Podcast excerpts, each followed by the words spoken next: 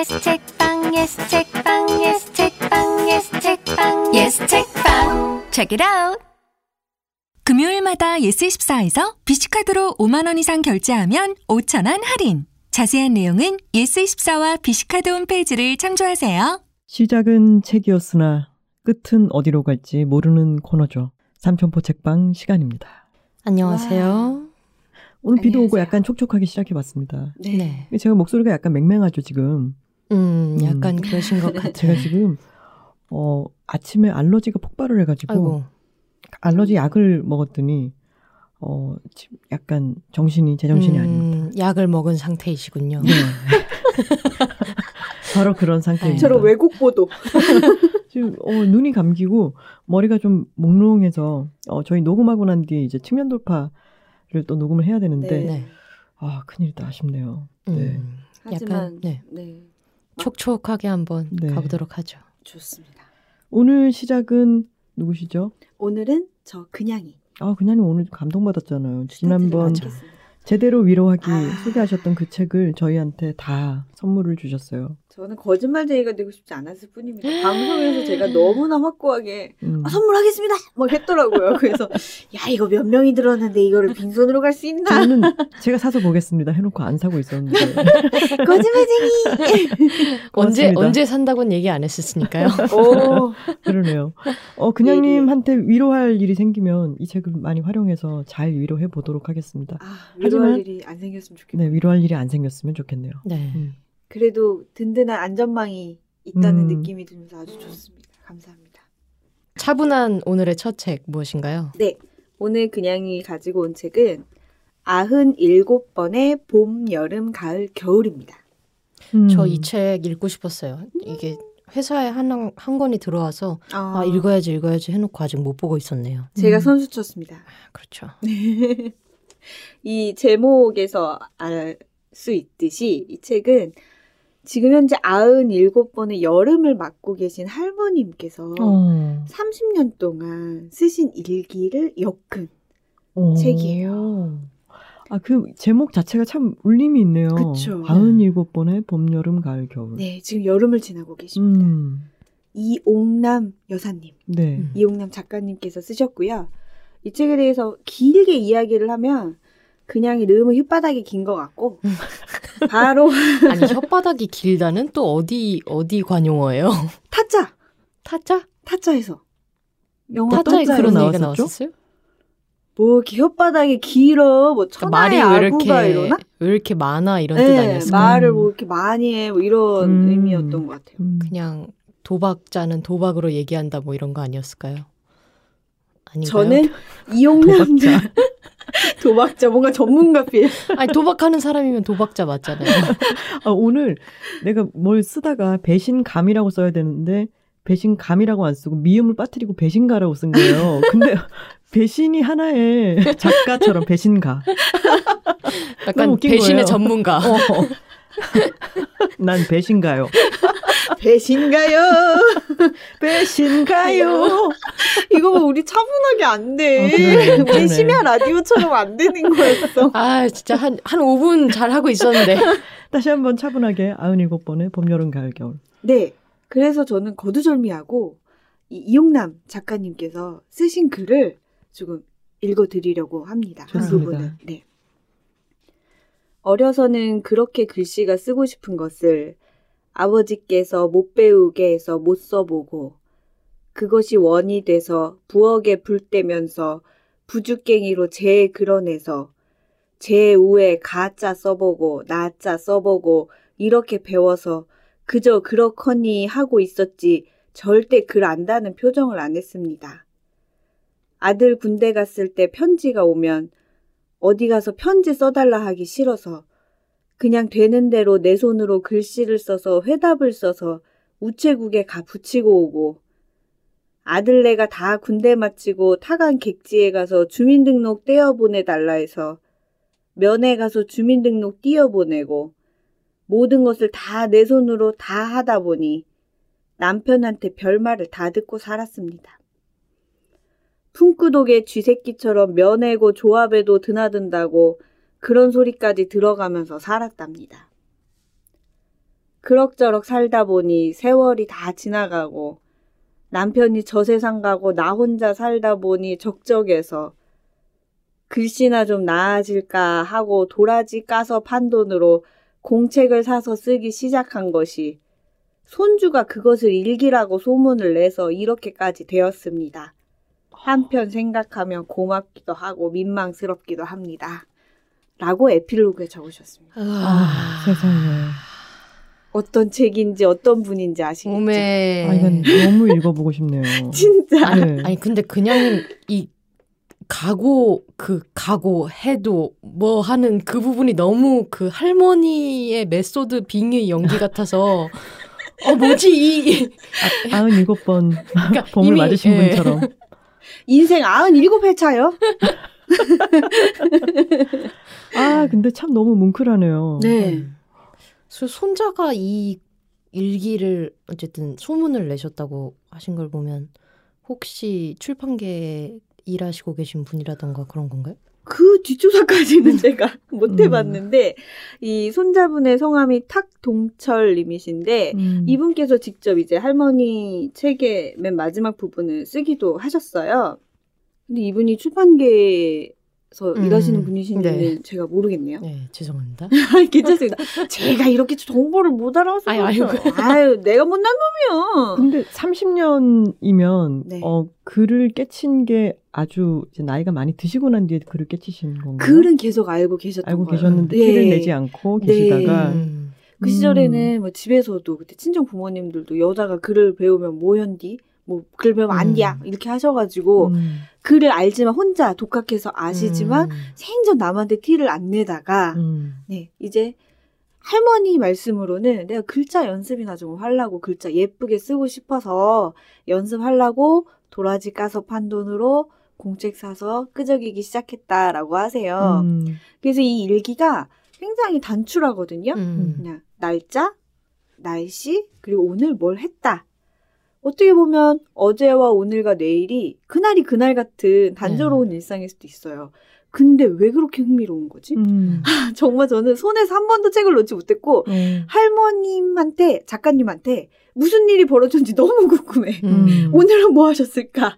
그냥 늘 똑같거든요. 씨 뿌리시고 수확하시고 두엄 주시고 나물 캐시고 말리고 삶고 장에 가서 팔기도 하시고 자식들 소식도 들으시고 이런 그냥 계속 같은 이야기가 반복되는 것 같으면서도 그 사이사이에 진하게 묻어나는 뭔가가 있는 거예요. 음. 근데 그거를 불어 멋을 부린 게 아니고 음.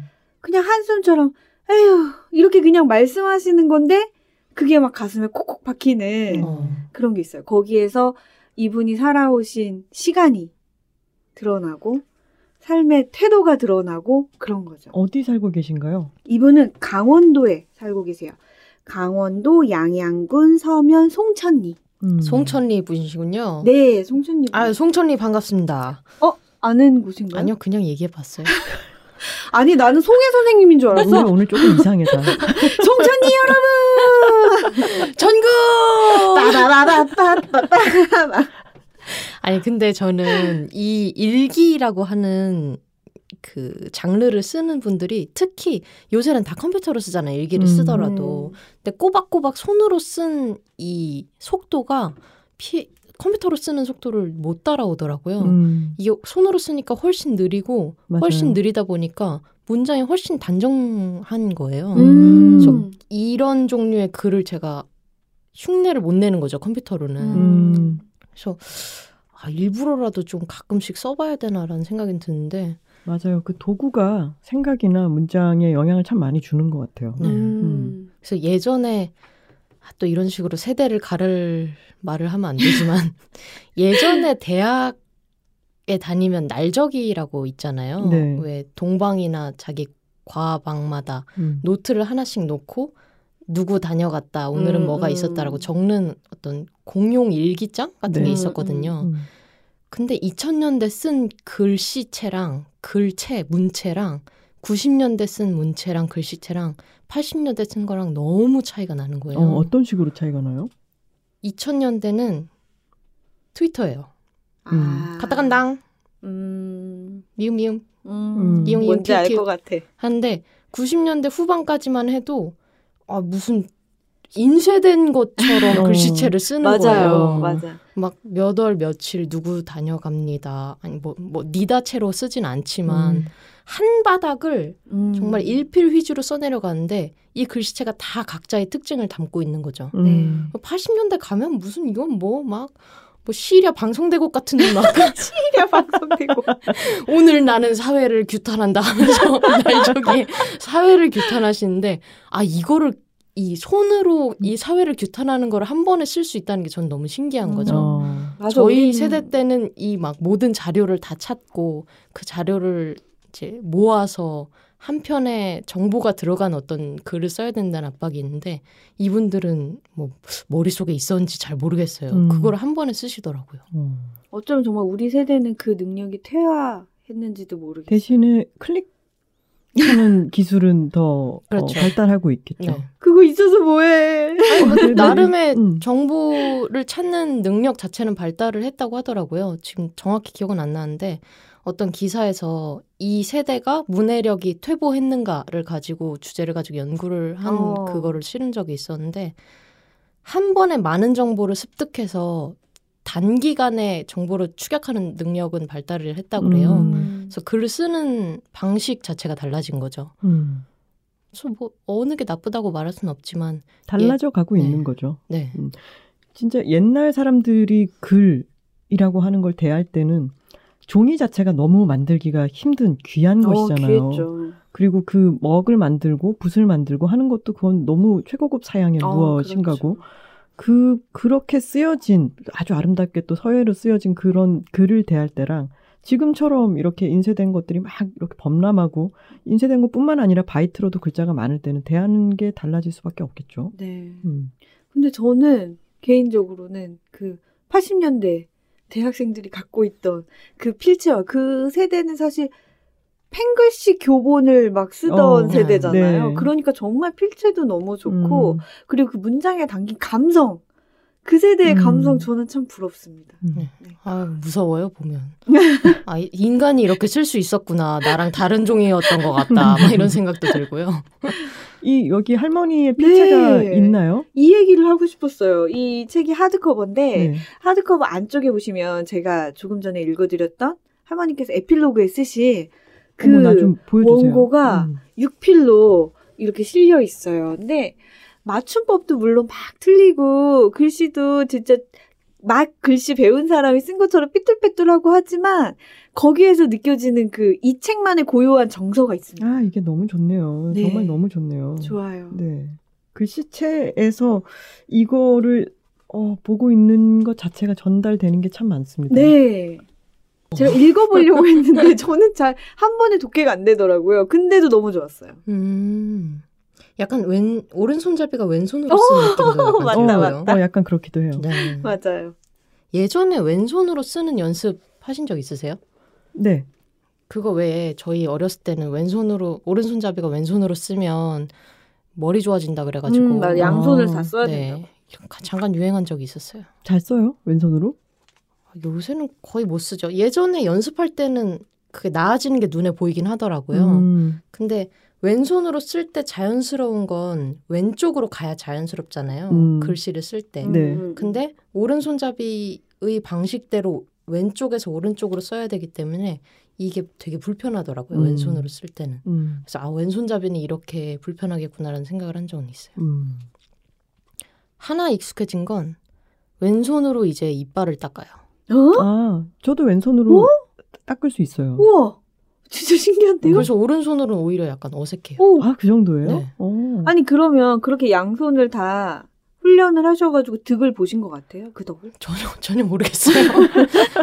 대신- 그래서 약간 어. 이상한 사람이 된 게 농구를 할 때도 드리블은 오른손으로 하고 슛은 왼손으로 쏴요. 그래서 음. 저번에 배우러 갔을 때 되게 혼종을 보는 눈빛으로 저를 봤었죠. 농구 지금 잘 하고 계십니까? 아니요, 한 번 하고 더워서 안 했습니다. 아 폭염 이번 폭염은 그럴 수 있었습니다. 음, 맞아요. 네, 이번 폭염 네, 이제 9월이 되니까 가긴 가야 될 텐데. 여기서 약속하세요. 방송에서 방송에서 공개적으로. 그렇게 얘기해놨는데. 아, 그러게요. 음, 어떻게 약속을 해야 될까요? 가실 겁니까? 네, 다시 가겠습니다. 아, 사적인 광고를 하나 하자면 네. 저희 아래 아래층에 사는 친구가 여가 여배라고 음. 여자가 가르치고 여자가 아, 배운다. 네. 본적 라는 있어요. 어, 것을 기획하여 이제 두 번 첫 번째는 주짓수를 했었고요. 아. 두 번째는 농구 편입니다. 아. 어, 그걸 보면서 이제 단호박님은 생각을 했었는데 어허. 어, 그 광고를 한 김에 정확히 얘기를 네네. 여기 이, 않을까요? 이 기회를 음. 통해서 한번 네. 여기서 홍보를 해주시죠. 어, 지금 광고를 하려고 봤더니 9월 1일이네요. 이미 방송이 음. 나갈 시점에는 지나간 일이 되겠습니다. 하지만 여가여배라는 것은 계속 이어질 테니까 아. 관심 있으신 분들은 찾아보시면 되겠습니다. 나중에 혹시 권투 수업 있으면 저 불러주세요. 권투하고 어, 싶으세요? 네. 음. 관심이 권투? 있어요, 원래? 실전 무술은 권투가 최고인 것 같고 음. 실전 상황에서 이제 어. 나를 지키기 위해서는 음. 권투가 최고인 것 같고 그게 근데 그런 얘기들 하잖아요. 실제로 태권도라든가 권투처럼 실제 상대를 가격해야 되는 네. 거는 하기가 쉽지가 않대요. 그게 진짜 싸움꾼이 아. 아. 니고서야 근데 뭐 주짓수라든가 유도 같은 거 유도랑 아. 주짓수는 또 관련이 아주 밀접하죠. 네. 그런 거는 잡아 넘기거나 음. 그런 거잖아요. 그게 실전에 더 강하다고는 그런 얘기를 들었어요. 그래요? 네. 생각해 보세요. 상대를 막 얼굴이나 배를 바로 팍 가격하고 그게 잘 될까요? 할 수 있다! 할 수 있다! 어 근데 책 소개는 다 하신 건가요? 아, 책 소개. 네. 누구야? 이렇게 삼천포를 저- 오래 끌고 온 접니다. 사람이 너무 멀리 끌고 온 접니다. 사람 누구야? 아, 아주 짧게만, 네, 간추려서 소개를 하겠습니다. 네. 그래서 이 작가님께서 쓰신 일기를 보면 저는 그런 생각을 많이 했어요. 이 자연의 시간에 따라서 사는 인간의 삶? 음. 그러니까 해가 뜨면 움직이고, 음. 해가 지면 또 나만의 시간을 갖고 그리고 또 이제 계절이 바뀜에 따라서 그 리듬을 따라가는 사람의 삶이란 어떤 것인가. 지금 도시에서 살고 있는 우리한테는 너무나 낯선 음. 삶의 방식이라서 그런 부분도 엿볼 수 있어서 좋았어요. 그래서 음. 이 책을 읽다 보면 굉장히 짧은 단문들인데도 불구하고 내 마음의 템포가 되게 느려지는 느낌이에요. 음. 느릿 느릿하게 읽는 리듬이 생겨서 참 좋았었고요. 그리고 이 할머님께서 보여주시는 삶의 태도가 아유 너무 좋았어요. 그러니까 음. 자연에 대한 공생의 감각, 음. 음, 공생에 대한 공감하고 아 저 새는 뭘 먹고 살까? 아이고 뭘 먹는지 알면 내가 뭘 주고 싶다. 막 이런 생각하시는 거 하나하나 하며 그리고 또 이 부분이 있어요. 이 대구 지하철 화재가 났을 때 할머님께서 일기를 쓰신 부분이 있는데 이 할머님이 정말 본인이 농사 지으신 거, 나물 캐신 거, 장외에 가서 몇천 원에 이렇게 팔아서 쌈짓돈 만드실 정도로 알뜰살뜰하게 사신단 말이에요. 근데 그 화재 참사가 났을 때 10만 원을 흔쾌히 음.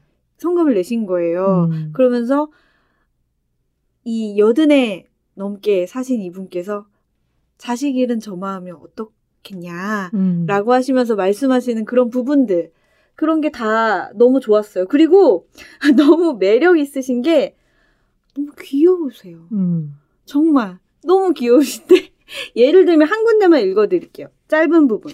아 근데 사실 읽어드리고 싶은 부분은 긴데 긴 부분이 있는데 근데 이게 너무 귀여울 것 같아. 길지만 간추려서 읽어드릴게요.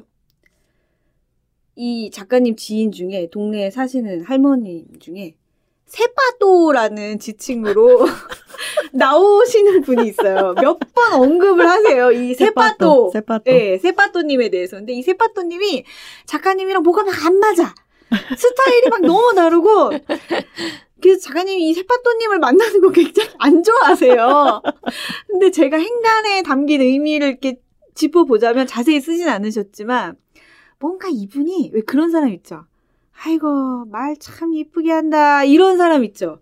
그런 음. 스타일인 것 같아. 이 음. 세빠또님이. 남의 속을 막 살살 긁는 그런 게 약간 있는 것 같아요. 아, 예쁘다는 게 진짜 예쁜 게 아니, 아니라 아니. 네, 비아냥이죠. 그런 어. 아유, 말 참 이쁘게 한다. 이런 네. 사람인 것 같아요. 음. 그래서 어느 날은 일기를 보면 일기 제목이 새빠또인데 2002년 7월 5일에 쓰셨어요. 한번 들어보세요. 비가 와서 아무 일도 못하고 그냥 있는데 반갑자는 새빠또가 와서 듣기 싫은 말만 늘어놓는다. 2시에 완 것이 6시가 다 돼서 가니 아이고. 너머 너머 지루해서 죽을 뻔했다. 왜 그리도 듣기 싫은 말만 하는지 어디서든 만나면 깜짝 놀랄 정도다. 간간히 만나면 보기조차도 싫은데 왜 그리도 오는지 비만 아니면 집에 있지 않겠는데 비가 웬수다. 비 아니면 건너밭에 가면 아주 편한데 그 웬수 때문에 아무것도 못하고 하루에를 그냥 보낸 것이 분하기까지 하구나. 내일도 비가 오면 또 올 건데 어찌해야 하나 걱정이 된다. 거기다가 노네 꿀집 할매가 5시 반에 오더니 둘이 왜 싸우기까지 하네? 아주 기가 따구워서 억지로 참고 견디다 못해서 고만 참으라고 말했다. 너무 귀여우세요. 이런, 이런 부분. 설상가상 5시 반에 오셨어. 오면 또 싸워야! 그래서 정말 너무 저는 울다가 찡하다가 그리고 엄마 생각도 나고요. 네. 야. 여성 독자들이라면 엄마 생각이 또 안 날 수가 없죠. 음. 셰파도가 뭘까요? 셰퍼 셰퍼드를 키우시지 셰퍼드? 않을까요? 키운 적이 있다거나. 저 궁금해서 검색창에 세파토를 검색해봤어요. 이게 사투리인가 해가지고. 근데 정말 세파토 검색하면 셰퍼드 얘기가 많이 나오더라고요. 그래서 음. 아 정말 이렇게 막 이렇게 쌈딱처럼 막 한다라고 아. 해서 세파토인가? 막 이런 추측도 해봤는데요. 음. 음, 뭘까요? 아무튼 일독을 권합니다. 아, 정말 읽어보고 네. 싶네요. 네. 그리고 예전에 제가 소개했던 어떻게 늙을 까, 어떻게 늙을 것인가. 네. 그 책을 읽을 때도 노년의 삶을 그려보는 게 있잖아요. 근데 이런 우리랑 아주 다른 시간의 흐름으로 살고 계시긴 하지만 맞아요. 그때의 삶이란 어떤 것일까를 한번 생각해 보게 할 것 같아요. 맞습니다. 음, 읽어보고 싶네요. 네. 다음이 제 차례죠. 네. 네. 저는 예민함이라는 무기 라는 책을 갖고 왔습니다. 제목 처음 들었을 때부터 되게 궁금했어요. 네. 저자는 독일의 어, 독일 최고의 관계 심리학자라고 소개가 음. 되어 있는데 롤프 젤린이라는 사람이 썼고요. 어, 저는 이 책을 어떻게 접하게 됐냐면 저의 동거인이 저를 이해해 보려고. 사둔 책이었습니다. 아이고. 아닌데 우리 톨콩님 되게 시원시원하신데? 그게 아 그런 거 있잖아요. 예민하다 그러면 좀 까탈스럽고 그 사람이 그러니까 시원시원하다의 반대 개념 같은 느낌이 있잖아요. 네. 근데 제가 저는 제가 아 예민한 사람이라는 것을 작년 재작년쯤에 알았어요. 어, 굉장히 그- 늦게 하셨군요. 네, 그 계기가 계기가 뭐였냐면은 어 이 얘기 한 번 한 적이 있을지도 모르겠어요. 동거인이 아 무슨 소리가 막 들리는 거예요 집에서. 어. 그래서 어 이게 무슨 소리지? 그랬더니 동거인이 무슨 소리 난 안 들리는데 어, 그러는 얘기 거죠. 안 하셨어요. 네.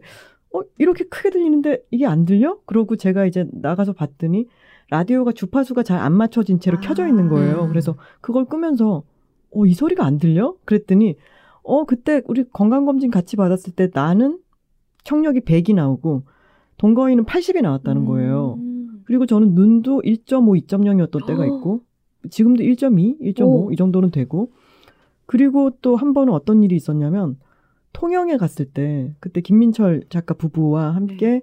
어 통영에 갔을 때 음, 어 꽃 향기가 난다. 내가 길을 가다가 그런 거예요. 2월 말이었는데 그래서 꽃 향기가 나? 음. 그러면서 친구들이 이제 두리번 두리번 하는데 어 방금 되게 진하게 났는데 그러다가 봤더니 머리 위에 별로 크지 않은 매화나무 한 그루가 어. 꽃이 드문드문 펴 있는 거예요. 매화는 진짜 향기가 진하지도 네. 않잖아요. 근데 매화향이 이렇게 그윽하게 있는 음. 곳을 제가 지나가다 저만 느꼈던 거예요. 그래서 아, 이거 참 신기하다라고 음. 했던 그런 여러 기억들이 생각이 나면서 음. 그리고 저는 그렇거든요. 얼마 전에는 친구네 집에 갔다가 그 청포도를 먹었는데 오 신기하다. 청포도가 어떻게 레몬 맛 같은 게 이렇게 나? 그랬더니 헉, 놀래면서 레몬 옆에 뒀었어. 라는 거예요. 오, 소- 네. 소리. 그러니까 저는 뭐 이를테면 뭐 먹다가 무, 무화과 맛 비슷한 것도 나고 뭐 그럼 야 그거 진짜 조금 넣었는데 이런 식인 거예요. 그래서 잠금인가? 네, 사실 따지고 보면은 눈, 코, 입, 귀가 다 예민한 사람인 오. 거죠.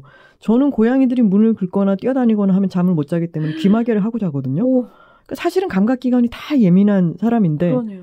근데 저는 까타를 부리는 걸 정말 싫어하기 때문에 음. 뭐 어디 가서 숙소가 어떻다던가 뭐 어디 더럽다라든가 음. 뭐 이런 것에 그렇게 민감하게 구는 거를 드러내지 않으려고 않으려고 않으려고 하는 편이고 그리고 그것을 감지하지 못하는 건 아니지만 그걸로 호들갑을 떨기가 싫어요. 음. 그래서 저는 예민하지 않고 나는 무던한 성격이야라고 오랫동안 생각을 했는데 어 친구들이 다 그러는 거죠. 그런 이제 재작년에 그런 사건이 있고 그것을 계기로 친구들이랑 얘기를 하다 보니까 너는 예민하지 예민해 어. 라는 얘기들을 하는 거죠.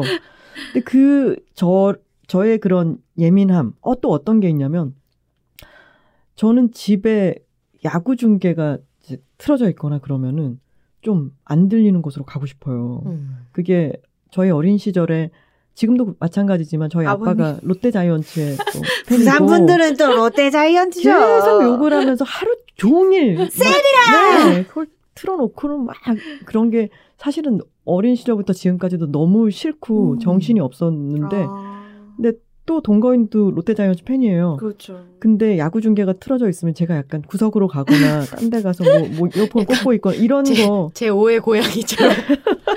제 5의 고양이처럼 그런 거를 알고는 집에서 중계를 잘 안 봐, 아. 안 봐요. 네, 그리고 TV를 그냥 안 보면서 틀어놓지도 못하는 성격이고 음. 그리고 라디오나 이런 걸 듣지도 못하는 게 제가 원하지 않는 곡이 나오는 걸 싫어해요. 네. 저는 제 음반을 찾아서 듣는 편이고 라디오를 틀어놓고 어떤 노래가 그냥 나오기를 기다리는 그런 타입이 아니에요. 그러니까 음. 너무 사실 얼마나 살기 힘들겠습니까? 별밤 제작진 여러분 지금 듣고 계시죠? 별밤 시간이 얼마나 괴로우시겠어요? 이간질. 어, 그래서 아, 그러, 그렇진 않습니다. 왜냐하면 또 음악이 나갈 때는 산들 씨랑 수다 떨고 있기 때문에 아, 부럽다. 아이돌이랑 동친인데. 어, 저 아이돌 친구 있어요. 수다 듣더라. 근데 이 책을 읽어봤더니 아 정말 저 같은 사람이 공감할 만한 그런 어. 내용이었던 거죠. 음. 어떤 게 있냐면요. 예민한 사람들은 자극이 상대가 지금 어떻게 느끼고 있다. 상대의 기분이 어떻게 변했다. 지금 어, 어떤 걸 느끼고 있을 것이다를 음. 너무 감지를 잘하기 때문에 자꾸만 상대 입장으로 빙의를 해버리는 거예요. 음. 어. 그래서 지금 이러면은 상대가 이렇겠지라고 하는 걸 너무 잘 느끼고 있어서 제, 자기가 원하는 걸 주장하기보다는 상대에게 자기도 모르게 계속 맞추게 된다는 거예요. 어. 근데 그런 부분들도 있고 그리고 저는 어렸을 때 생각해 보면은 뭐 20대, 30대까지도 백화점에 가면 정신을 못 차렸어요. 자극이 너무 많아서. 음. 어. 쇼핑을 하러 가면은 눈에 들어오는 것들이 너무 맞아요. 많고 그렇기 때문에 저는 쇼핑하는 걸 그렇게 즐기지도 않았고 그리고 제 앞에 너무 많은 선택지가 있을 때그 어, 자극이 막 맞아요. 쏟아져 들어오잖아요. 그런 거를 힘들어 했었는데 제가 베를린에 가가지고 거기서는 그 쇼핑을 하는 환경 몇 군데 가게들 이런 데를 갔을 때 아주 쾌적하고 마음이 편안한 부분이 있었어요. 음. 그래서 거기서 마음에 드는 물건 여러 가지를 사서 지금도 잘 쓰고 있는데 그러면서 베를린에서 이것저것을 좀 사가지고 왔어요. 그래서 아, 나 쇼핑하는 재미를 베를린 가서야 깨달은 것 같아 라고 얘기를 했더니 친구가 자아찾기 여행이었군. 했었어요. 그 뒤로는 쇼핑을 하는 게 조금은 많이 나아졌어요. 음. 그러니까 저 같은 사람은 나도 자각을 잘 못하고 있던 어떤 부분들을 이 책을 읽으면서 내가 어떤 사람인지를 너무 알게 된 거예요. 이제 여기도 쇼핑이 예민한 사람들에게 어떻게 큰 자극이 될 수 있는지 음. 이런 얘기도 나오고 그리고 또 참 저 신기한 사람이네요. 이렇게 생각해 보면은 쿠바를 갔을 때도요.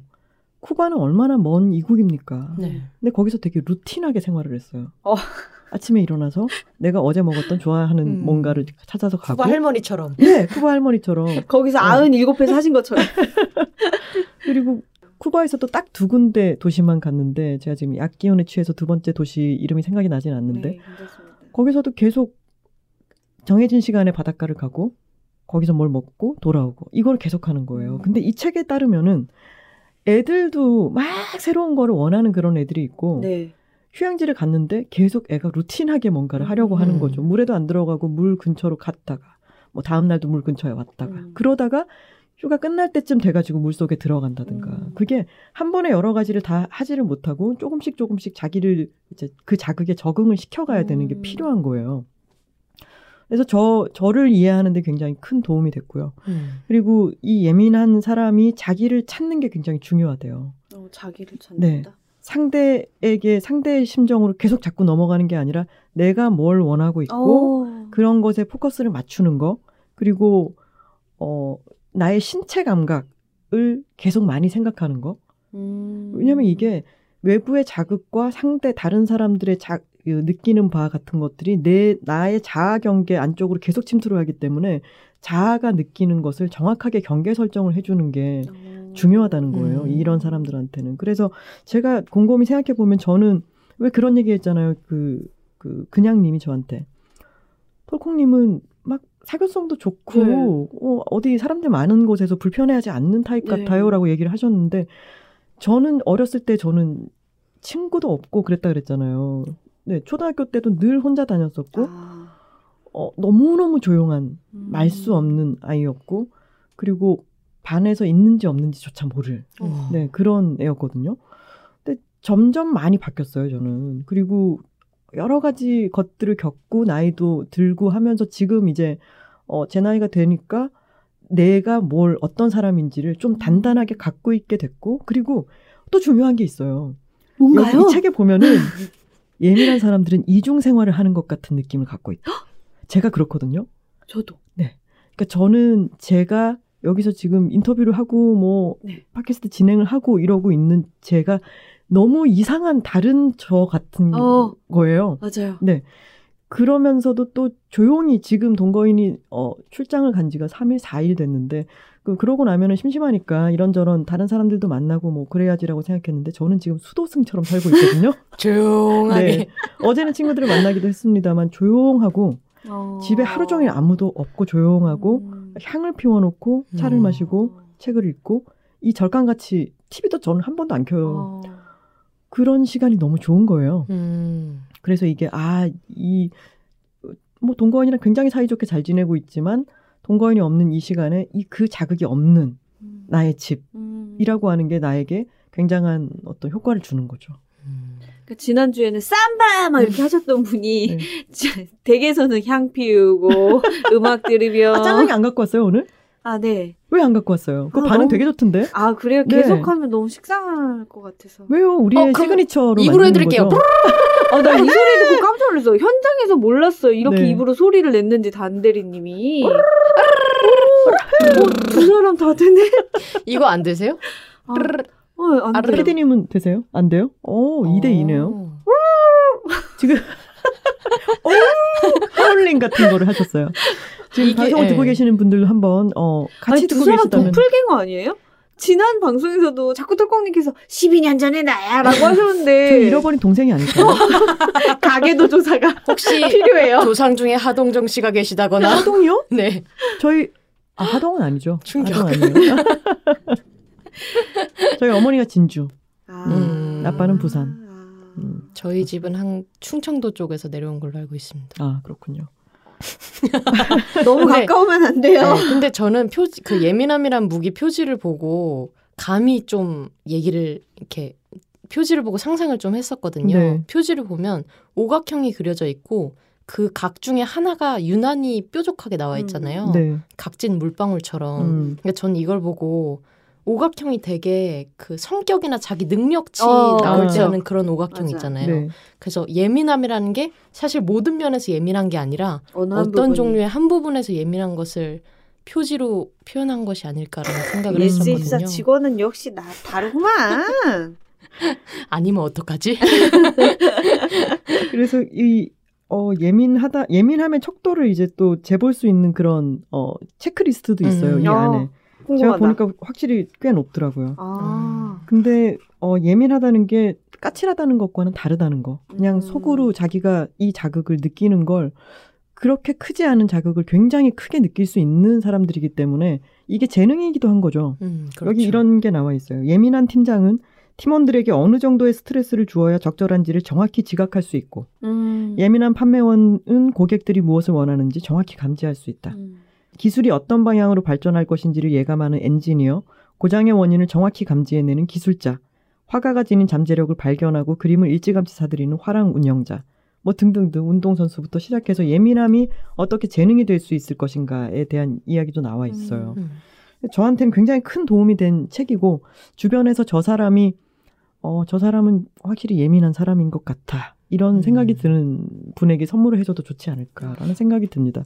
어제 만났던 친구들은 제가 세 명의 친구를 만났는데 두 명은 어, 아주 딱 보기에 이제 감각적인 친구들이에요. 옷 입는 음. 것도 좋아하고 어, 자기한테 잘 어울리는 색깔로 잘 하고 다니고 또 요리를 둘 다 잘하고 뭐 감각적인 사람들인데 이 책에서 말을 하는 예민함이라고 하는 걸로 따졌을 때는 오히려 그렇지 않은 친구 둘 중에 하나인 저와 다른 친구 어, 그, 이 둘이 더 예민한 거예요. 음. 네. 그들은 감각적인 사람들이긴 하지만 어떤 면에서는 또 그렇게, 음. 그렇진 않은 거예요. 다른 거예요, 그것은. 음. 그래서 그 두 친구가 입을 모아서 너희 둘이 예민하지. 라고 얘기를 해요. 왜냐하면 집에 가면은 뭔가를 딱 반듯하게 해놓고 좀 미니멀하게 둬야 되고, 음. 왜냐하면 집안에 있는 것들도 자기에게 너무 많이 말을 걸면 안 되기 때문에. 아. 음. 그리고 저는 어렸을 때 수사의 삶을 항상 동경했었어요. 동경이라기보다 그런 삶을 살고 싶다는 생각을 늘 했었어요. 근데 그 이 책에 보면은 종교적인 부분이 굉장히 많은 거예요. 어. 예민한 사람들이. 음. 근데 또 종교가 없지만 종교적인 사람이라고 저는 스스로를 생각하거든요. 네. 종교를 종교보다는 과학 서적을 믿지만 하지만 종교적인 사람이고 종교적인 삶을 원하는 그런 것들이 있어요 저한테. 음, 사랑 교시셨잖아요. 그 그렇죠. 네. 네. 사랑교는 사실 너무 화려한 종교긴 해요. 그런 어 그런 수사적인 삶을 내가 왜 그렇게 동경하는가에 대해서도 나 저 스스로를 많이 알 수 있게 해주어서 저는 고마운 음. 책이었습니다. 그때 지난번에 독일로 그때 여행 가셨을 때 자아 발견의 여행이었다고 네. 하셨잖아요. 이번 책이 자아 발견의 네, 책. 자아 발견의 어. 책이었습니다. 음. 톨콩님을 이해하고 싶으시다면 여러분 저 책을 읽으시면 됩니다. 네. 제목이 뭐지요? 예민함이라는 무기였습니다. 네. 그래서 동거인분은 이 책을 읽으셨나요? 아 동거인의 습관은 네. 책을 사는 것입니다. 아. 읽는 게 아니에요. 읽는 게 아니에요. 그래서 아하.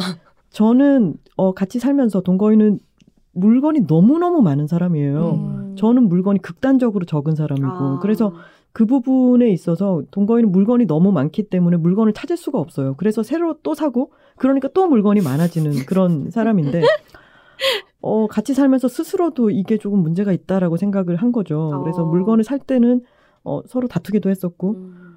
비슷한 카테고리의 물건을 살 때는 하나를 버리고 하나를 사고 이걸 룰로 하자 이렇게 아. 서로 얘기도 했었는데 단 하나 예외가 있다면 책을 사는 거예요. 음. 책을 사는 것은 그냥 뭐 마음껏 음. 사는 걸로 하자. 서로 절대 터치하지 말고. 그랬는데 책이 그분은 지금 읽을 시간도 없어요. 너무 바빠서. 근데 책이 계속 무더기가 어, 테이블 위에 계속 쌓이는 거죠. 네.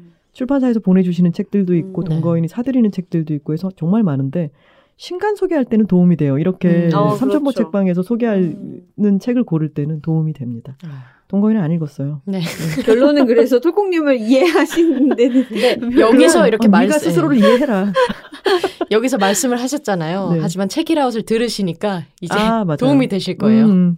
미국에서도 듣고 계신다고.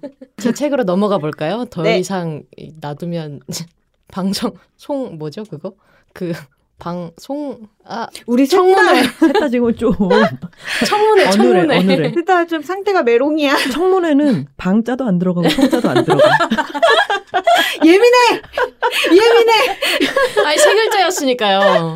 세 글자 뭐뭐회. 예전에 그 박웅현 네. CD 지금은 CCO 님이죠. 네. 음, 박웅현 CCO 님이 바- 작가님이라고 해도 될 테고 네. 저의 팀장님이었잖아요. 근데 그 고유명사를 너무 잘 못 외우시는 거예요. 어, 진짜요? 네, 그래서 거기 있잖아. 찰리정인가?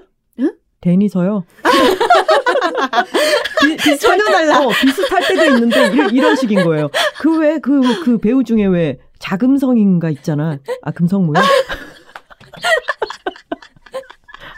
아니 만리장성 그거를 기억이에요. 알아듣는 사람도 신기하고 찰리정과 데니서는 진짜 전혀 아, 근데 박웅영 작가님의 네. 이미지는 네. 굉장히 냉철하고 빈틈없고 막 이런 신데 그런 부분도 분명히 있는데 네. 사람은 다면적이니까요. 근데 그런 부분이 있는 게 매력적인 거죠. 그렇죠. 네, 음. 그런 빈틈이 만약에 그런. 부분까지 없으면 네, 너무 숨막혀요. 그쵸 숨막히죠. 네. 네. 제, 제 청문회도 좀 귀엽게 봐주세요. 네. 알았어요. 음, 귀여웠어요. 음, 네, 내 제가 동생 이런 안 돼. 나, 12살 안 돼요? 때문에 안 돼요? 이런 어떤 사적 관계 안 됩니까? 안 돼요. 나 외롭잖아. 그럼 음, 다 다 같이 숨겨진 동생이라고 하죠. 음, 빨리 소개해요. 네, 그냥. 저는 저는 수영하는 여자들이라는 소설을 들고 왔습니다. 아 소설이에요. 네, 소설이에요. 아, 여기 보면은 표지에 약간 나이가 드신 여성분 한 분이랑 약간 상대적으로 나이가 적어 보이는 네. 분이 계시죠. 그리고 같이 수영을 하기 전에 몸을 풀고 계시는 그림이 나와 있습니다. 전 그 소설을 알고 있습니다. 저는 사실 수영하는 여자들이라는 제목만 보고 골랐었거든요. 어떤 내용인지는 모르고. 단호박스러워. 네. 그냥 수영하는 내용이 나오겠거니 하고 봤는데 지난번엔 축구였으니 뭐 이런 네, 식으로. 그렇죠. 약간 운동 연작으로 나가볼까 음. 하면서 축구가 반응이 좋던데 이러면서 사실 그런 이유도 있었습니다. 저는 항상 인기를 염두에 두고 그것이 있는데. 예스24가 바라는 바예요. 김원비 작가님이 네. 우리 팟캐스트에 이렇게 막 다 같이 칭찬하고 이랬던 거를 내용을 알고 계시던데. 아. 오 네. 음. 나오시겠다는 말씀은 안 하시고 한번 꼬셔볼까요, 진짜? 음. 나중에 한번. 네. 갑자기 웬 ASMR? 근데 얼굴을 안 드러내신다고 하셔가지고 잠깐 음. 저를 했었거든요. 아. 왜요? 수신지 작가님께서도 그때 나오셨을 때 네, 영상을 안 음. 하고 네. 이제 책만 했었죠. 근데 그렇게 해도 되겠네요, 진짜. 네, 네네. 여러분 작가님 여러분 나와주세요. 김원비 작가님 후한 로빙슛 뻥. 뻥 차주세요, 뻥. 자, 수영하는 여자들은 리비 페이지라는 작가가 쓴 소설이고요. 이분의 영- 약력을 보면 런던 패션 대학에서 패션 저널리즘으로 학사학위를 받으셨대요. 음. 패션 저널리즘이라는 게 있다는 거 전 음, 처음 그러게요. 알았어요. 음. 그냥 이름을 붙이면 학사는 그냥 되는 거겠죠? 근데 졸업 후에 가디언에서 저널리스트로 일하고 어. 있는데요. 글쓰기 후 그녀의 두 번째 즐거움은 야외 수영을 즐기는 것이다라고 나와 있어요. 아, 참 듣기만 해도 좋구나. 네. 이제 이 책의 내용은 뭐냐면 런던 어떤 마을에 아주 오래된 야외 수영장이 있는 거예요. 음. 시의회에 의해서 운영되고 있는데 이 주인공은 수영을 어렸을 때 했지만 이제 수영은 나이가 점점 들어가면서 하지 않게 되고 자기는 지역 신문사에서 일하는데 너무 인생이 힘들고 막 가끔 공황 발작 오고 내가 왜 이러고 살고 있는지 모르겠고 내가 쓰고 음. 있는 글은 항상 되게 의미도 없는 글 같고 하던 차에 이 마을에 있는 야외 수영장이 없어진다라는 뉴스를 취재하라는 음. 제 상사의 명령을 받은 거죠. 그래서 갔는데 80대 수영하는 여성을 만난 거예요. 어. 근데 이 여성이 너무나 활기차 보이고 음. 음. 너무 즐거워 보이고 그래서 정말 운명에 이끌리듯이 이 사람을 취재하고 싶다고 얘기했는데 이 할머니는 네가 수영을 하면은 내가 인터뷰 해줄게라고 하는 거예요. 어. 근데 이 할머니 입장에서는 왠지 얘가 되게 슬퍼 보이고 힘들어 음. 보이고 왠지 수영이 필요할 것 같은 거죠. 음. 이게 약간 예민함의 징표일까요? 어.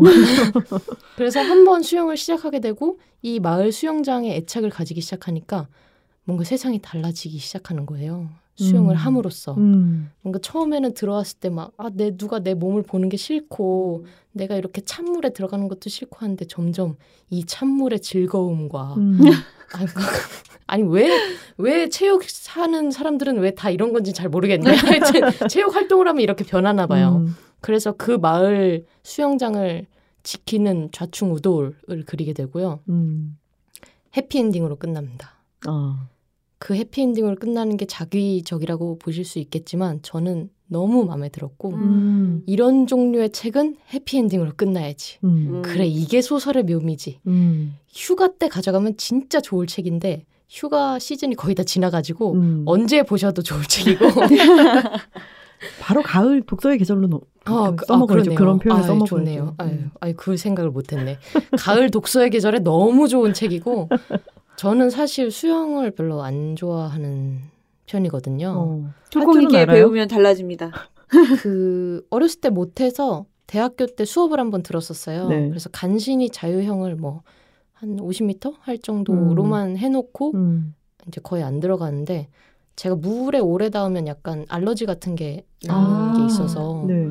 몇 번씩 수영이 좋다는 얘기는 듣지만 왠지 좀 계곡이든 바다든 수영장 물이든 닿는 게 좀 꺼려지더라고요. 음. 그래서 수영을 좋아하지는 않는데 여기서 묘사하는 그 수영의 장점과 그 물의 느낌 그런 게 너무 좋아요. 음. 음. 제가 수영을 싫어함에도 불구하고 네. 한 부분을 한번 찾아서 읽어드려볼게요. 음. 수영 내용은 아니고 이 야외 수영장이 얼마나 소중한지에 대해서 말하는 부분이 있는데 여기를 한번 읽어드리면 좋을 것 같아요. 그 수영장 이름이 리도예요. 음. 그래서 원래 본 제목도 더 리도라고 음. 되어 아. 있습니다. 이름이 예쁘다. 네. 네. 리도는 그저 땅 속에 구멍을 파서 물을 채워놓은 곳, 사람들이 때때로 찾아가 수영하다 가고 마는 곳이 아니에요. 그보다 훨씬 큰 의미가 있죠. 그 의미가 너무 커서 혹시 알아보지 못한다면 그건 그래야만 할 방식대로 눈을 사용하지 않은 탓이겠죠. 로즈메리와의 만남이 그걸 제게 가르쳐 줬어요. 그리고 리도가 아니다, 아니라도 도서관이든 청소년 센터든 한 남자가 평생을 살아온 아파트든 지금도 거리로 내몰리는 곳들이 있어요. 모두 신문에서 매일 다루고 있거나 아니라면 마땅히 다뤄야 할 것들이죠. 그들은 모두 중요해요. 그리고 지금 괜찮지 않아요. 엄청나게 괜찮지 않다고요. 여기에서 나온 것 같이 음. 이 리도라는 게 이 지역 주민한테는 너무나 특별한 의미를 가지는 거예요. 음. 여기서 로즈메리라고 나와 있는 분이 그 할머니 분이신데 로즈메리가 어렸을 때부터 그 수영장을 이용하고 거기서 자기 남편을 만나고 음. 그쪽에서 사랑을 키워오고 이 수영장과 함께 하다가 남편을 잃고 음. 그런 자기의 역사가 이 여- 수영관에 남아있던 거죠. 음. 그래서 마지막에 에필로그에 보면 이게 실제 하는 수영장이래요. 어. 이제 이 이야기 자체는 허구이긴 하지만 1937년에 개장한 야외 수영장이고 아, 세상에. 실제로 1990년대에 폐쇄된 기간이 있었다가 이제 부분적으로 지역 주민들이 이 야외 수영장을 살려야 한다 해서 음. 지금도 운영하고 있는지는 잘 모르겠지만 어쨌든 실제 했던 장소라고 합니다. 음. 그래서 야외 수영장이니까 음. 비가 와도 그냥 비가 오는 대로 수영을 하고 음. 햇빛이 내리쬐면 햇빛이 내리쬐는 대로 수영을 하는 곳인 거죠. 음. 정말 공감이 되는 게 저에게는 망스클이라고 하는 모임이 있습니다. 망원 스포츠 클럽입니다. 친구들끼리 모여가지고 자전거 탈 때도 있고 볼링 할 때도 있고요. 음. 뭐 캐치볼을 할 때도 있고 그렇게 만나서 몸을 움직이면서 좀 놀고 뒤풀이를 하고 이런 음.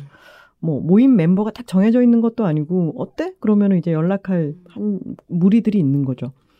근데 그 우리들의 아주 중요한 어, 것 중에 하나는 성산대교 북단에 있는 망원 한강 수영장에서 음. 같이 수영을 하는 게 굉장히 큰 거였고 작년에 그렇게 잘 놀았고 올해도 당연히 갈 생각이었는데 수영장 개장만 다들 기다리고 있었는데 성산대교 북단 쪽에 확장 공사를 하면서 어. 올해 열지를 않은 거예요. 음.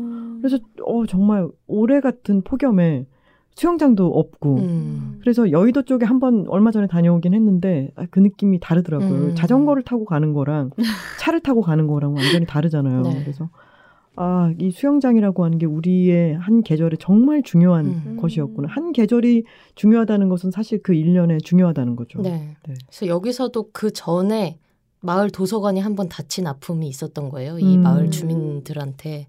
그래서 다시는 이 도서관의 예를 반복하면 안 되겠다 해서 들고 일어나는 과정을 담은 거죠. 음. 근데 수영하는 여자들이란 제목에서 보시다시피 이 두 분, 그러니까 그 인생이 불행했던 기자분과 그 로즈마리라는 할머니의 우정도 너무 잘 그려져 있고 이 두 분 외에도 점점 더 이 마을의 사람들과 관계를 넓혀가는 과정이 처음부터 끝까지 쭉 나오기 때문에 음.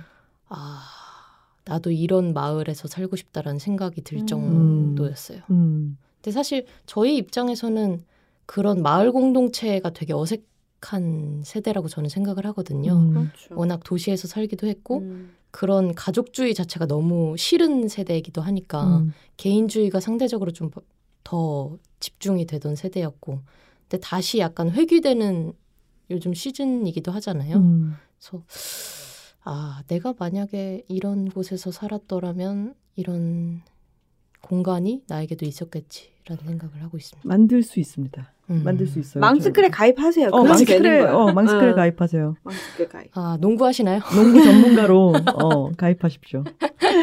근데 참 할머니들이 좋죠. 오늘 어 97번의 봄, 여름, 가을, 겨울에도 저이 네. 옥남 할머니 네. 그리고 여기 로즈메리라는 할머니 네. 얘기를 하셨는데 할머니들이 아, 나는 할머- 세상에서 네. 제일 귀여운 것 같아. 어 맞아 귀여워. 그리고 할머니들의 스포츠 클럽이 진짜 대단해요. 왜냐하면 이분들은 수영장도 얼마나 또 그쵸. 할머니들이 꽉 잡고 계신데요. 음. 아니 수영뿐만이 아니고 이분들은 다 되게 오래 하신 분들이 많잖아요. 맞아. 그래서 맞아. 막뭘 에어로빅도 한 30년 어, 하셨어. 맞아요 맞아요 그래가지고 맞아요. 지팡이 짚고 들어오시는데 막 음악만 나오면 막 그리고 아쿠아로빅 있잖아요. 네. 아쿠아로빅은 우리 동네 아쿠아로빅은 이런 얘기 하긴 좀 경솔하지만 네. 어 죽어야 자리가 난다는 말이 있어요. 어느 할머니가 돌아가셔야 다음 할머니가 들어올 수 있어. 아, 이거 웃으면 안 된다. 아유, 아니 그 정도로 예. 열정이 네, 내가 네. 그냥 아무도 그만두거나 어. 하지 않는 거죠. 내 죽어야- 숨이 붙어 있는 한 네, 아쿠아로빅을 할. 것이요. 그리고 이성복 시인 시 중에도 그런 게 있어요. 이성복 시인이 테니스를 치는데 어. 테니스를 너무 오래 치는 70몇 세 할머니들을 한 번을 못 이긴다는 거예요. 자기가. 네 땡볕에서 치는데. 네. 아유, 그분들은 뭐 음. 생활의 몇 달인. 년을. 치셨는데요. 근데 그 운동을 하는 할머니뿐만 아니라 그 아까 공동체 얘기를 했었지만 그 할머니들은 정말 또 관계성이 강하잖아요. 확실히 네. 할아버지들은 다 점점점 어 각자의 집에 틀어박혀 있게 되고 만났을 때 양로원에서도 그 내가 왕년에 뭘 했다고 아. 서열 정하려고 그러고 그러는데 할머니들은 같이 잘 지내잖아요. 네. 그래서 제가 예전에 그 제주도 갔을 때도 할머니들이 볕 받으면서 돌담 앞에 이렇게 나란히 앉아가지고 매일 얘기를 하시는데 아침 일정을 시작하려고 나가면 그 할머니들이 늘 거기 앉아 계신 거예요. 양지 음. 바른 곳에. 비 오면은 비 조금 떨어지지 않는 처마 밑에 나란히 또 앉아 계시고 그런데 너무 귀엽고 음. 지나갈 때 그냥 말을 잘 붙여요. 그 할머니들이. 네. 그런 것도 참 너무 좋은 것 같아요. 그 중에는 세파또도 계시고. 그럼요. 그분들은 또 이상하게 맨날 만났는데 맨날 싸우셔. 그럼요. 맨날 싸우는데 또 맨날 같이 다녀. 맞아. 마을회관에서 아유, 저놈의- 만나서 저놈의 싸우고, 할망구는 어. 맨날 딸 자랑이 나고 있고, 아유, 정말 이막 근데 그 다음날 마을회관에서 또 만나. 맞아. 또 재밌는 얘기가 그 제주도에 가면은 만춘 서점이라고 네. 아주 음. 매력적인 조그만 서점이 있습니다. 함덕 바닷가에. 근데 그 사장님이 이영주 사장님이 예전에는 카페 하도라고 하도리에서 카페를 하셨었거든요. 음. 근데 거기를 서울에서 디자인 작업도 하고 이렇게 살고 계시다가 제주로 내려가셨는데 어 뒷집에 할머니가 어 서 뭐 서울에서 왔어? 뭐 이러면서 말을 붙이시더니 처음 처음 만났을 때 어, 그러시더니만 맨 마지막 한마디가 뭐였냐면 잘 지내보자 그러셨대요. 근데 그 말이 너무 멋있다. 좋죠. 잘 지내보자고. 약간 선전포고 같기도 하고. 네가 나의 나아머리에 들어왔은 게 잘 지내보자. 그런 건 아니었습니다. 자, 네. 시간이 어, 꽤 지났네요. 우리 네네. 책 얘기를 다시 한번 해볼까요? 책 이름을? 네. 네, 오늘 그냥이 소개해드린 책은 이용남 할머님이 쓰신 97번의 봄, 여름, 가을, 겨울이었습니다. 네, 톨콩이 소개한 책은 롤프 젤린이 쓴 예민함이라는 무기였습니다. 네, 단호박의 책은 리비 페이지의 장편 소설 수영하는 여자들이었습니다. 자, 그렇다면은 이제 음, 저희의 제 4의 멤버, 아니 제 5의 멤버죠. 피디님, 피디님하고. 음, 아까 제 5의 고양이. 자, 댓글을 읽어드리겠습니다. 음, 누구부터 할까요? 오늘 시작했던 순서대로 할까요? 아, 그런가요? 네. 하면 되나요? 네. 네. 네, 지지님께서 지지님 맞으시죠? 네, 그럴 것 같아요. 네. 초여름부터 듣게 된 책이라우 삼천포 책방. 기나긴 출퇴근길 졸음운전 방지에 최고지만 2주에 한 편씩만 업데이트되는 게 불만. 이거 듣고 산 책이 얼만데 이런 좋은 콘텐츠를 폐쇄 공포증 유발하는 에어컨 없는 스튜디오에서 녹음하게 하다니. 듣고 있나? 네24 네24 예스24의 애칭이죠. 예, 예 듣고 있습니다. 그런데 이왕이면 전자책도 좀 소개해 줬으면 신간 위주라 그런지 전자책으론 발행되지 않은 책이 많아서 종이책은 보기 힘들어 전자책을 애용하는 노안 중늙은이는 서러움에 훌쩍 하셨습니다. 저희 진짜 이걸 생각하지 못했던 네. 부분이라서. 오, 저도 네. 반성했어요. 네, 다음에는 전자책 중에 한번 골라와 볼까 네. 싶기도 해요. 음. 꼭 네. 그렇겠습니다. 알겠습니다. 비올라, 바이올라, 어, 바이올라님께서 비올라님일 수도 있겠네요. 네. 음. 어, 삼천포 책방 역주행하며 새로운 에피소드 기다린다. 오늘 그냥님이 강추하신 제대로 위로하기. 엊그제 마음 쓰는 게 유독 따뜻한 친구에게 이럴 땐 넌 어떤 식으로 위로를 하냐고 물어봤었는데 현재 내가 어려워하고 있는 영역인데 딱 필요한 책. 그냥님의 구남친 쓰레기 배틀 얘기 그 자리에서 빵 터졌고 자꾸 이렇게 세 분과 내적 친밀감 쌓아간다. 같이 껴서 수다 떨고 싶고 그래진다. 크크크 하셨습니다. 언제든지 오십시오. 구남친 쓰레기 배틀 진짜 웃기던데요. 아, 정말요? 어, 난세 명이나 만나봤어. 장난 아니야. 그래서 저 들으면서 어? 네. 무심코 내 경험을 발설한 거 아니야? 막 스스로 검열했어요. 근데 어, 다행히 세 명까지는 안 되더라고요. 네, 청침님. 지난 분기 제일 열심히 듣고 있는 팟캐스트 책이라웃과 삼천포 책방 그리고 삼천포 책방 단호박 대리님의 갬성에 아주 가까이 닿아 있는 나의 사진들. 어, 이 청침님께서 사진, 실제로 예. 네, 본인이 찍은 사진을 네. 올리셨는데 네. 정말 이래. 단호박 클럽 가입하셔도 될 정도의 네. 사진이었어요. 약간 어느 느낌이냐면 먹는다 도너츠, it's biscuits, 신는다 양말, 엽서 보낸다 정도의 감성. 조인 더 클럽 해도 되겠습니까? 야 조인 더 클럽 하십시오. 네, 이미 뭐. 이츠 치커리. 야 네. 치커리는 치커리. 치커리다. 이츠 클럽 어때요? 이츠 클럽. 어, 이츠 클럽이 클럽. 낫지 않을까요? 아, 치커리 클럽. 아 근데 제가 치커리가 죽었다고 얘기를 했던가요? 음. 갑자기 치커리 부고를 알리면서 그러니까 아니 치커리 이번에 죽었다인 예, 거예요? 죽었다 치커리. 음. 약간 거의 폭염에 거의 아이고 예. 말라버렸구나. 네. 네. 급속도로 말라서 음. 봤을 때 갑자기 어, 어, 어, 약간 땅과 하나가 되어 있더라고요. 아이고. 음. 안타깝네요. 네. 그래서 레몬밤이랑 치커리랑 같이 키우고 있었는데 치커리는 이 제 하늘로 갔고 음. 땅으로 간 거. 아 땅으로 갔네. 땅으로 갔고 예. 정말 돌아가셨네요. 다시 네, 돌아가셨네요. 네, 다시 돌아가셨어요. 치커리는 어, 단호박님의 상징과도 같은 거니까 네. 열심히 또 잘 키워보십시오. 그럼요. 다음 치커리. 네, 가을에 다시 심을 수 있을 것 같아요. 음, 네, next. 치커리. 알겠습니다. 단호박님 점점 인기가 또 상승하고 있습니다. 장난 아니에요. 네. 그런가요? 네. 음. rising star. 알겠습니다. 14살 예솔이와 언니님께서 삼천포책 빡크크크크크크크 톨콩님 고전만 고집하는 사람은 열차에 도착이나 보라고 열차에 도착을 봐. 열차에 도착 듣고 3분간 돌고래 웃음 발사했다. 아 진짜 저 이거 나중에 다시 듣고 너무 나중에 웃긴 거예요 이게. 맞아요. 그때는 정신없이 막 그냥 좀 지나갔는데. 아니에요. 그날 전 너무 웃겼어요. 근데 그걸 순간적으로 생각해 내신 톨콩님도 그러니까. 재밌지만 그걸 순간적으로 알아듣는 청취자님들도 재밌어. 열차에 도착이래! 막 이러면서.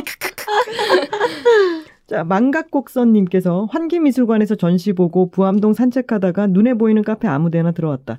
삼천포 책방 듣다가 영업당한 시인장의 살인 펼쳤다. 두근두근. 두근두근. 오. 영업 성공 우리 네. 단델님. 두근두근. 어, 그리고 아이튠즈의 댓글들이 지금 이쪽에 있는데 네, 네. 저희가 한동안 소개를 못 해드려서. 아이튠즈 이상하지 않아요? 왜요? 볼 수가 없어. 그 관계자만 볼 수 있는 거예요? 아니면 안 보이던데요? 어, 그래요? 저는 네. PC에서 보는데 보이던데요? 그래요? 네. PC에서는 보여요. 아이패드랑 폰에서는 안 보여요. 어, 네. 숨겨져 있는 아, 음, 그렇군요. 댓글인가 봐요. 그러니까. 음. 아이폰 안 쓰는 내가 위너. 네. 의문의 1승. 저희는 숨겨져 있는 것도 발굴해서 읽어드립니다. 네. 드파님께서 육아의 위로가 되는 팟캐. 육아를 하시면서 저희 팟캐를 많이 들으시더라고요. 육아하시는 분들과 외국에 계신 분들 네. 그리고 그림 작업하시는 분들이 음. 많이 들으시는 것 같아요. 근데 육아하시면서 듣는다고 하시니까 제가 괜히 애들한테 굉장히 안 좋은 영향을 미치는 것 같은 막 왜요? 쓰레기 남친 막 개쓰레기 막 이런 얘기하고 막 혓바닥이 너무 길어 막 이러고 아이들아 미안해 아이들한테 라이브한 한국어를 가르쳐 주고 계신 거죠. 제가 나올 땐 잠시 아이의 귀를 막아주셔도 좋습니다 갓난쟁이를 돌보다 보니 쟁일 집에서 혼자 짧은 문장만 얘기하는 게 다인데 삼천포 책방 들으면 같이 수다 떠는 느낌이 나서 너무 좋네요. 하나 작가님의 단정한 목소리와 따뜻한 시선으로 취향이 아닌 책도 너무 매력적으로 소개해 주셔서 나중에 볼 리스트에도 담아두고 있답니다. 대리님이 부장님이 되고 아이랑 같이 들을 수 있는 그날까지 쭉 해주세요. 역시 rising star. 단부장, 단부장 너무 단호하다 진짜. 저 단대리는 그래도 약간 여지가 있는 느낌인데. 단부장은 거의 뭐 단두대 같아. 저 주간 보고에 뭐라도 안 들고 오면 막. 목을 쳐! 내 놈의 목을 쳐라! 하면서. 감히 회사의 노예가 되기 싫어 나가 네, 모리라님께서 측면 돌파 삼천포 책방 너무 좋아요. 난생 처음 리뷰 남겨요. 일하면서 듣는데요. 기억해두고 싶은 문장들이 너무 많이 나와서 자주 멈추고 받아 적고 있습니다. 김하나님 목소리 너무 좋고요. 유유유유유유유. 힐링 힐링 고맙습니다. 한 편 한 편 들을 때마다 뭔가 깊어지는 기분? 생각이 많아지는데 그 기분이 참 좋습니다. 흥하세요! 아, 정말 흥하고 싶습니다. 어, 여러분이 다운로드와 구독, 하트를 많이 눌러주셔야, 많이 남겨주셔야 저희가 흥할 수가 있습니다. 네. 방송 들으신 뒤에는 애정을 꾹 담아서 하트를 꼭 눌러주시고요. 댓글 남겨주시면 모리라님 저 제가 이름 기억해 두겠습니다. 다음에 또 댓글 남겨주신다면 어, 정말 반갑겠습니다. 자 그럼 저희는 2주 후에 다시 돌아오겠습니다. 고맙습니다. 감사합니다. 감사합니다. 빵 예스 책빵 예스 책방 예스 책방 예스 책방 예스 책방 책읽아웃. 금요일마다 예스24에서 비시카드로 5만 원 이상 결제하면 5천 원 할인. 자세한 내용은 예스24와 비시카드 홈페이지를 참조하세요.